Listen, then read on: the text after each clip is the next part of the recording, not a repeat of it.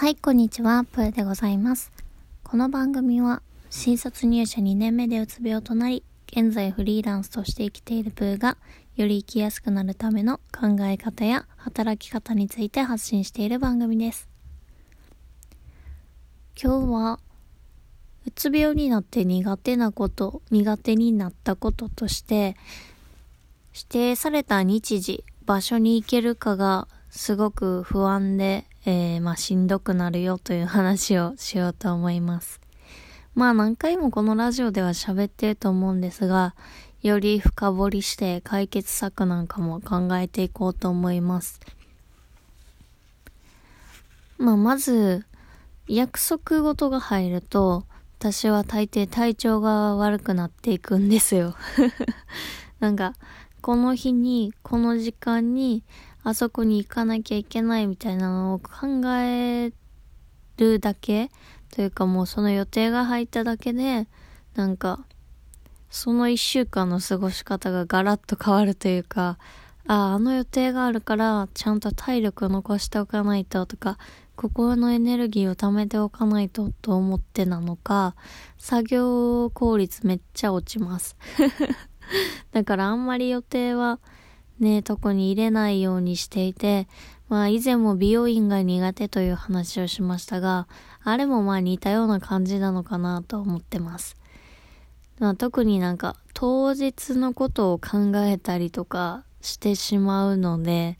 なんかそれが余計に不安をかき立てたりとか、なんかめんどくさくなったり嫌になったりするのかなと思ってます。まあ原因としては3つあるかなと思うんですけど、1つは、なんかその約束の時間とかに遅れたらどうしようという不安。そして2つ目は、場所がわからなかったらどうしようという不安。そして3つ目が、まあうまく話せなかったらどうしようみたいな。まあ当日のことを考えた不安みたいな。まあそういうのがすごい出るんですよね。で、これは、あの、ストレングスファインダーという強みの診断テストがあるんですが、私は才能の2位に慎重さという資質が入ってるんですね。で慎重さっていうのは、できるだけリスクを減らしたいとか、まあ何か当日悪いことが起きないように備えていたいみたいな特性で、まあ大きな失敗とかトラブルを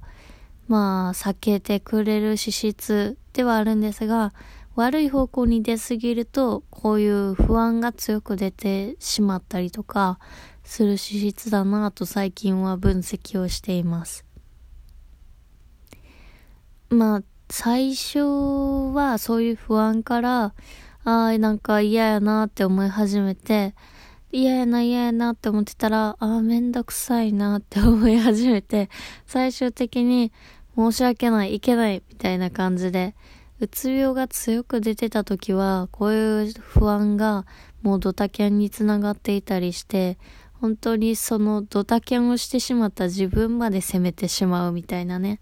もう負のループですよね。まあ、基本的にね、行ったら楽しいことが多いんですけど、行くまでの憂鬱さって、あ、これどうなんやろうね。なんか、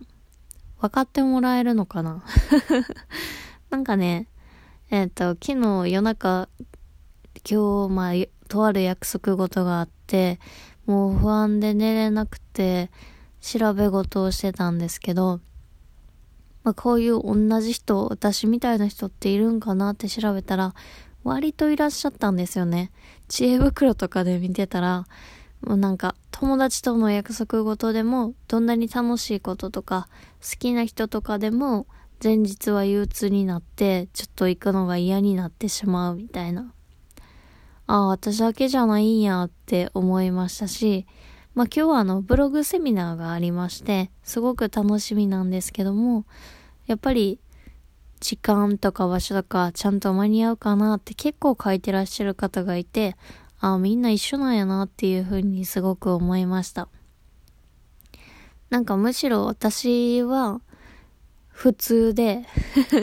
そう考えてしまうのが普通で、やっぱ人に迷惑かけたくないなとか、まあそういう気持ちから出てる部分もあると思うんですね。で、その不安がやっぱうつ病になってからより強く感じるようになったんやろうなというふうに思っていて別になる前からこういうふうに考えることは多かったと思うんですね。でもより強く不安として感じるからこういう体調とか心の状態に出るんやろうなというふうに今は思っています。で、まあこれに対する解決策として、まあ二つあるんですけど、一つは、まあ早めにその場所に行って何事もないように過ごす。これはとあるブロガーさんが書いてまして、その方もうつ病持ちなんですけども、もう、なんかギリギリに行こうとするとやっぱり、その、ちゃんと行けるんかな、間に合うんかなって心配になるから、もう逆にめっちゃ早めに行っといて、その日の予定を気にせず何事もなく過ごし、まあ時間になったらその場所にもう分かっている状態だから安心していけるみたいな。まあ当日の心持ちとしてはすごいいいなと思ったので、私も今回採用しようかなと思っています で、二つ目が、ワクワクしない約束はもうしないということですね。まあ、今回ブログセミナーを私すごく楽しみで自主的に応募したんですけどもなんかそうでもないなんか同窓会的な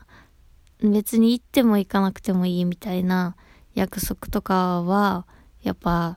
もうしないでおこうっていうふうに思いました。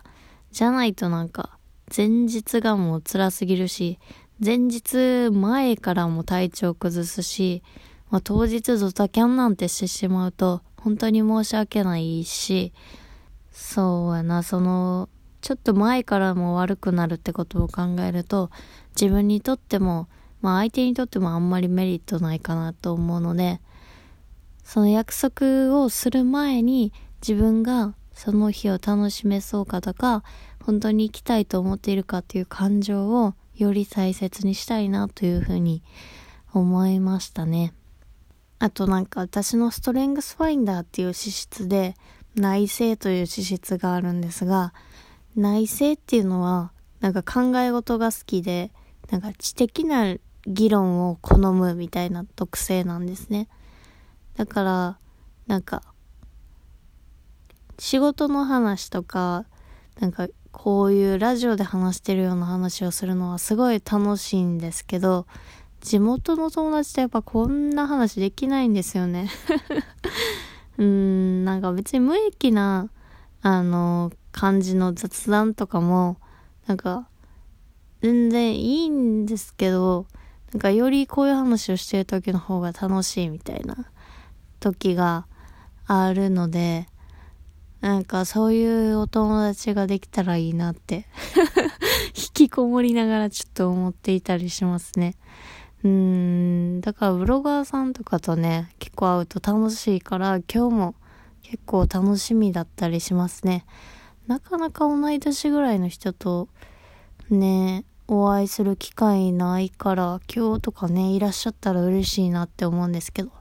まあ別に年上の方とかでもね、年下の方とかでも全然いいんですけどね。まあやっぱ、ブログやってるこの20代、半ばぐらいの人はもうあんまいないですよね。うーん、やっぱ、主婦さんとか、あとサラリーマンの方で、まあ、ちょっと副業しなきゃって焦るぐらいの方とかがやっぱ多いなっていうイメージがあるので、まあ、今日どんな感じか楽しみにしながら、まあなんとか行ってこようというふうに思います。またセミナーの感想とかはラジオでつぶやこうかなと思います。すごくね、あの、憧れている、なんていうんやろ、本の著者さんにお会いできるので、その点が一番楽しみかなというふうに思っています。それでは、またね。